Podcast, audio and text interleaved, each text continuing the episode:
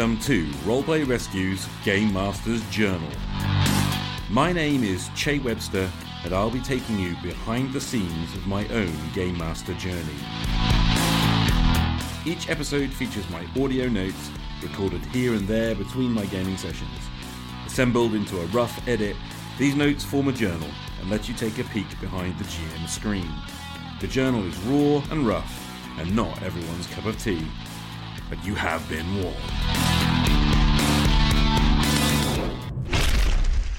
Well, everybody, it's Sunday afternoon, and um, I just had an amazing thing happen. Actually, we just had a new patron join the uh, Patreon, and um, we have our first blessed champion. Um, so, welcome, Russell Andrews, um, supporting us at an incredible, incredible level of support, ten dollars a month. And yeah, the very first blessed champion all hailed the blessed champion of Roleplay Rescue, um, and part of that is says here in the in the entry, you know, not only am I gratified and honoured, but I'm going to have to say something on air. you are generous beyond imagining, and I am actually left speechless. Don't really know what to say. It's such an encouragement. It really is such an encouragement and a boost when anybody supports. Um, but for you to do this is just incredible. So thank you, Russell. Really appreciate it. Massively, massively appreciated. Game on. Hi, Che. It's Colin. The idea of rituals in games, I think, is very interesting. The, these rituals seem to happen by themselves. They, they don't need a lot of thought.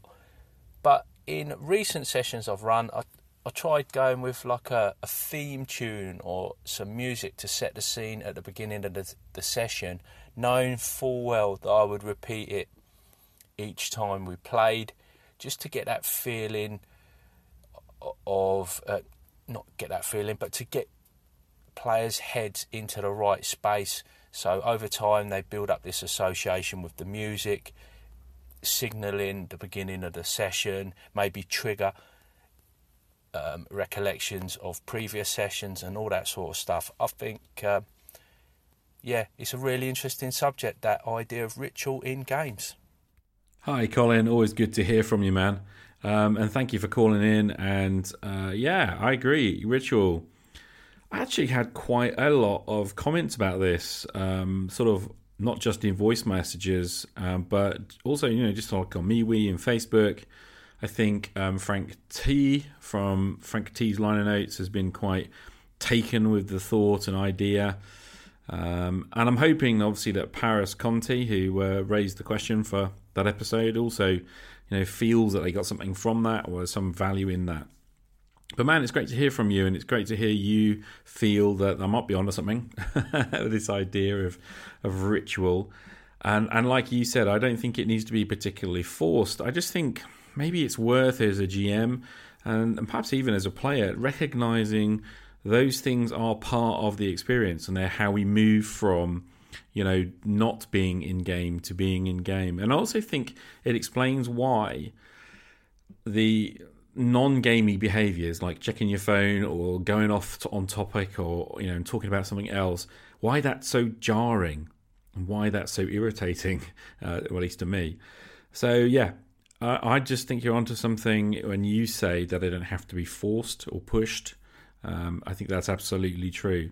But I do think you can be deliberate um, and perhaps, you know, just kind of go with the flow. That would work. Anyway, great to hear from you. All the best, Colin. Game on. Hey, Che, this is uh, Cody with the No Safe for You podcast and member of the Audio Dungeon. I um just wanted to i don't really have anything to say. I was just listening to your most recent episode. Um, it's actually the first one of yours that i've listened to. Um, i don't necessarily have anything to add. I uh, just wanted to let you know that i enjoyed it. I thought you had a really lot of uh, a lot of really good points and um, that you've got a new listener. So um, good job. Keep it up. And i look forward to future episodes and going through your back catalog. So take it easy. Bye bye isn't that kind of cool Thanks, Cody. Really nice to hear from you. And um, yeah, first time caller, new listener by the sounds of it. And man, it's really great to hear from you. Thank you for taking the time and just making that call and, and letting me know that you're enjoying the show, or at least you enjoyed the first episode you listened to of the show. I really and sincerely hope that the further episodes you listen to aren't disappointing. Um, yeah, man, just cool. Thanks for calling. And um, Cody, great to hear from you. Keep listening, man. I, I really appreciate it. And do feel free to call in if you have questions or comments because that's what we love on Anchor, isn't it? Game on. Hey, Jason here. Just calling about your solo play podcast. Excellent podcast. It does help. I think that's a great example. You know, and it's interesting because it shows where your thoughts are. Because I think like film noir, like detective stories. So I was thinking maybe you were a PI that had lost his memory or PI that was being questioned by the police or wanted for something, right? But it, I think it was a great example. I thank you for putting that out there and taking the time to put all this content out is greatly appreciated. You do do a great job. Don't second guess yourself. And please keep up the great work. Take care. Bye. Jason, awesome to hear from you, man. Thank you so much. Now, was it just me or were you wrestling with a bear or something there while you were talking? That was awesome, man. That's why I'm chuckling. That just the sound effects in the background were brilliant. I don't think I could have done better myself. I guess it's a dog. I'm guessing. I'm hoping. I don't know. Anyway, Jason, thanks for calling in. I enjoyed doing the solo episode, and then I kind of got all like, um, I don't know. So yeah, second guessing myself's a good phrase. I think I often do these things, and I kind of think, oh, is anyone really going to want to listen to them? And it, it's a real discipline to just kind of force myself past the imposter syndrome and put it out there. So thank you for your encouragement.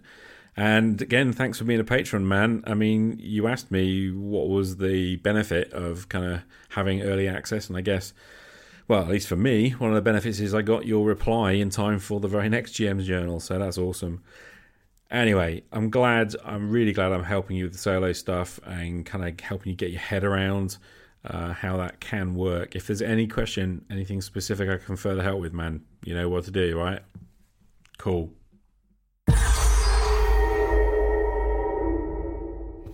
It's Tuesday night, and fully aware that we're completely neglecting the GM's Journal this week.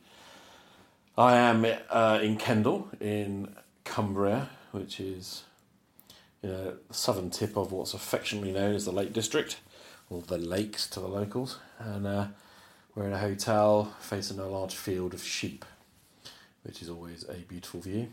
The sun is going low, and we've just been to the pub for dinner and I had to have Cumberland sausages cause, and mash because you know we're in Cumbria. Um, so yeah, not much news. I'm going to settle down this evening with my copy of the Fantasy Trip in Labyrinth, and I'm going to have a quiet evening. So there you go. Well, it's Wednesday morning, and we're in Bowness upon Windermere, sitting on the lakeside, really, at Lake Windermere. I am reminded immediately of Mistermere, where I, I named the huge body of water to the east of, uh, of Anminster, Lake Windermere, just because of this place, really. It's gorgeous looking out over the water. There are some um, sailing boats sort of moored and mist over the mountains ahead of me, and uh, beautiful forests um, where the land juts out into the lake. It's gorgeous. And it's early morning, so it's quiet, which is really nice. Mirrormere was the lake that I created near Anminster, right close to Anminster in my setting for the scenario um, at Moonsbike Tower. And um, that's exactly what I had in mind is this placid water inland lake that uh, kind of reflects the moon at night and is gorgeous. So yeah, here I am. I guess I just wanted to record a quick little uh, note and, um, you know, take in the moment. Hey guys, it's uh, Wednesday evening. We've been um, and about in Cumbria today, um, out on Windermere, which was lovely, and then in the afternoon we went down to um, the southern tip of Windermere near um, near there, and we went walking with wolves at the Predator Experience, which was awesome. So two um, wolf hybrid um, animals, really lovely, really, you know, you can feel the power and the force and the and the energy, which is very different to that of a dog. but yeah, walking with those, spending some time with those, and um, learning a heck of a lot about wolves, um, which was just awesome. And I just wanted to sort of take a second and make a note of it. So it might have been of vague interest to some of you guys. I don't know, uh, but I really enjoyed it. Deb really enjoyed it. We had a good time. Yeah, awesome sauce. We are home from our, our breakup in Cumbria, which is really nice, and um, had a quiet morning this morning. I've just been actually stocking a, a, dungeon map this morning, which has been cool. Over the last few days, I was actually taking the time to read um, the Fantasy Trip, uh, especially the In the Labyrinth book, which I've not finished reading, but nonetheless, I'm, I'm a good way through. And I have to say, it's a surprisingly nice game. I'm surprised that a lot of people haven't have a greater awareness of the game, I suppose, especially in the old school, because you know this is a game that was originally published, or the first part of it was published in '77. This book, I think, was published in 1980, and is um, very much an old school game. It's the proto uh, GURPS, the 3d6 roll low system from Steve Jackson that um, you know he developed for the, the fantasy trip. Eventually evolved into GURPS and you can see lots of uh, the concepts in this game as well, which is really good. What's interesting is that it, it's a modular thing. It has, if you buy the the complete kind of deluxe edition of the, they call the Legacy edition of the Fantasy Trip huge box, which um, you know, I have. It contains a number of smaller packages. There is a a, pack, a little packet called Melee, another little packet called Wizard, a third one which is Death Test and Death Test Two which are essentially adventures. And then there's the book Into the Labyrinth or In the Labyrinth. in the Labyrinth. And um, what this does is it builds a kind of modular game, which is which I think I feel kind of deserves a, a, a fuller review in its own right. To be honest with you, rather than me wittering on now. You have to let me know if you're interested in me doing a proper review episode, I suppose. What I like about it, though, and one of the things that really sort of stuck out to me is that this game really does tackle the question of how to play, not just as in presenting a set of rules, but also presenting the outline of how the game structure of a dungeon adventure works. And I think that's really, really, really cool. And um, again, goes back to those early days when people took the time to do this. Whereas now there is an assumption that players just know how um, you know, a dungeon adventure runs or how a wilderness adventure runs, which of course is patently not the case. People don't know how these things are played until they learn how to play them. I think some of the complaints about dungeon adventuring and how rubbish it can be comes from not having a really good appreciation of how to do it well. But that's a personal view, I suppose. The other big thing I really liked about In the Labyrinth is it presents the world of Cidri, which is the, the campaign world. But it's actually supposed to be a place where anyone could put their campaign world. It's a world that's genuinely huge, okay, and in which you know you could actually just kind of have all of the campaign worlds in one place. And I think it's tackling an issue that has gone away from the hobby in lots of ways, but which was a big thing back in the early days, which was this idea that if I come and play with you and you're GMing I bring my characters into your world. Um, but of course, if I'm GMing, you're going to come to my world with the same characters. And um, finding a way of rationalising that was kind of key and important back in the early days. Of course, these days we all tend to play very separate games. You know, you play your game, I play my game. We have different characters for each game, we have different world for each game, whatever, and um, they don't really meet and cross. Another uh, sort of thing I feel is sort of gone away from the hobby and perhaps a richness that we've lost from our hobby. I don't know. Um, but yeah, the world of Cidri is great for that, and it also has space for science fantasy, which I really liked and I really found fascinating. And again, coming back from those early days of role playing where this was common, you know, we weren't so bound by the conventions of, of fantasy genre. We actually have the sword and sorcery, heroic fantasy stuff, um, which can rub shoulders with technology, and can rub soldiers uh, rub shoulders with um, uh, you know, kind of some other tropes and ideas, which is really really cool. Anyway, I'm going to witcher on too much, but I, I just I felt like I really this is a great game. It's a really good introductory game. I think. I think it's a really good old school game, and I think that people should pay more attention to it. Which I guess means I'm going to have to go away, finish reading it, and then put together a review, doesn't it? Anyway, I wanted to share those thoughts. Quick um kind of extra random thought, really. I uh, in the Rollgate game, which I'm gaming with Derek and Spencer, the guys have just kind of taken their first steps out into the wilderness, and um, I suddenly came became confronted because I'm using Castle Crusades with that game. I suddenly became confronted by the relative lack of, you know, guidance for adjudicating stuff in the wilderness. And it kind of suddenly struck me how different that was from wild reading um, GURPS Dungeon Fantasy 16 Wilderness uh, Adventures, in which there is, I mean, there is a kind of more hand wavy um, wilderness travel system there, but you know, if you just want to go from A to B, and it takes this long, and you just maybe roll for a, a quick encounter to see if anything happens. Very much how it's done in many, many role playing games these days. You know, at max, you might have a day, a roll per day of travel, sort of see if there's something that happens, and that's it.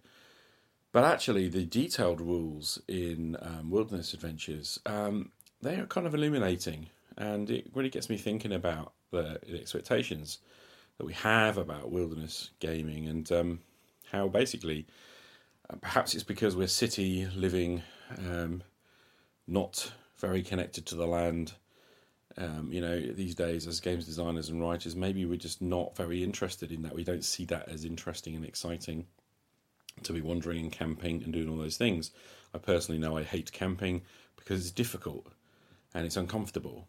And those are the things that kind of come into the GURPS rules, and I'm not doing very good justice to sort of in this quick uh, kind of thought, but the idea that you know you would be rolling to see where your camp is placed and whether that's comfortable, or whether that's safe, um, you know, and whether it's a, a well placed camp or not, you know, and it actually has an impact. It, it tired, you become fatigued if you're not sleeping in a good place and you're you're not getting proper rest.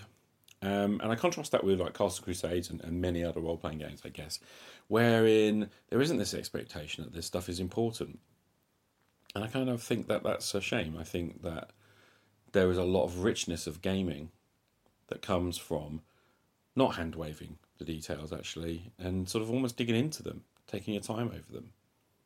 Because as a role playing game, I know that there are many people out there who feel that they have limited time and um, you know they want to get to the, the nub of it.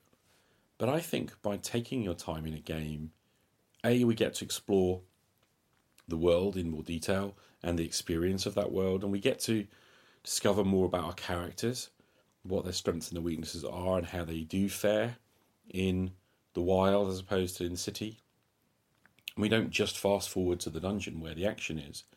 I also think that there's a there's a thing where we don't start focusing on where's the next fight.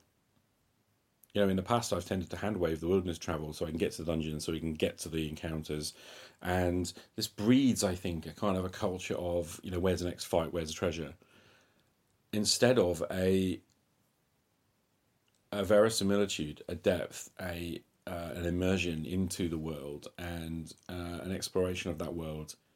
You know, how do the question I had in Rollgate, and I think this just kind of came up as I was GMing really, was these guys are going from this town to this location they kind of vaguely know where that location is. How are they going to find it?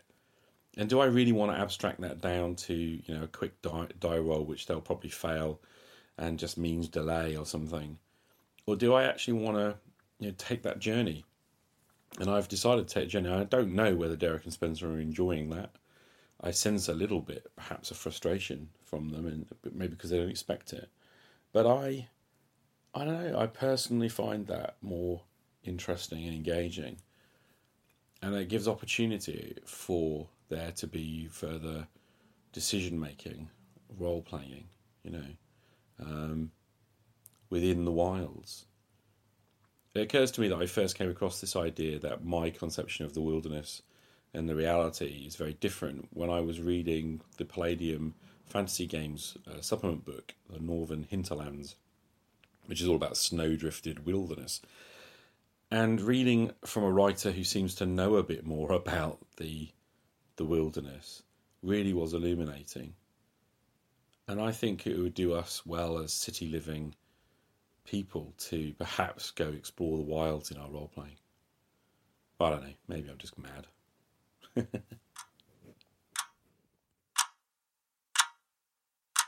it's Saturday, and I've been enjoying working on my campaign a little bit. Um, with the first 10 artifact cards from J. Shields um, coming through uh, a couple of days ago, and I'm just waiting. I'm just waiting for the main files to do my cards, but actually the artwork's done. I put together another list of 10 artifacts to go out today, a mix of mundane things, magical things, because I really do want there to be um, not just magic items on these cards. I, I kind of like some oddities as well and interesting things.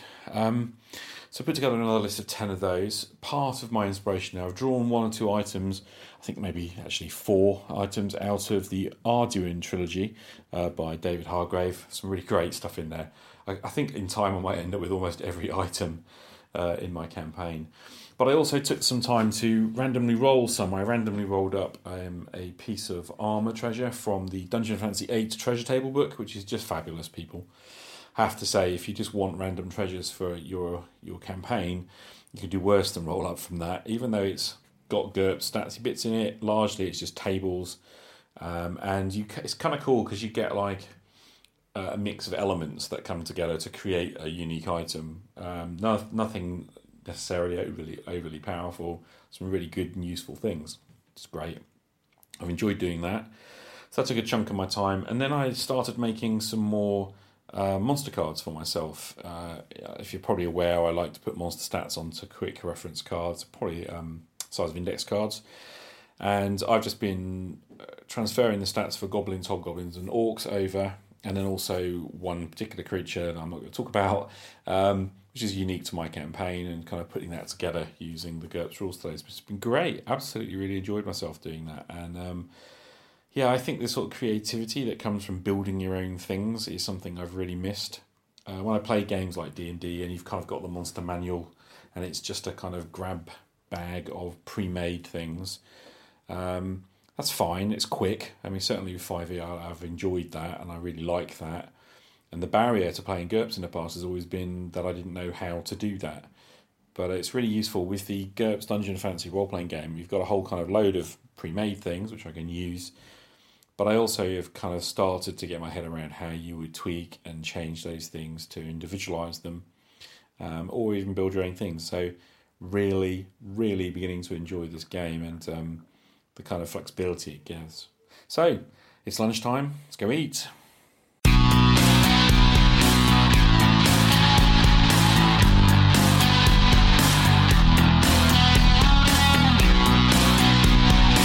That's it for another episode. Please let me know what you think and drop me an Anchor voice message to share your response. Either use the Anchor app or go to anchor.fm slash rpgrescue slash message. Come and join the conversation. In the meantime, all that's left to wish you is a fond farewell and all the best at your gaming table. My name is Che Webster, and this has been a Roleplay Rescue Game Masters Journal episode. See you again next week. Game on.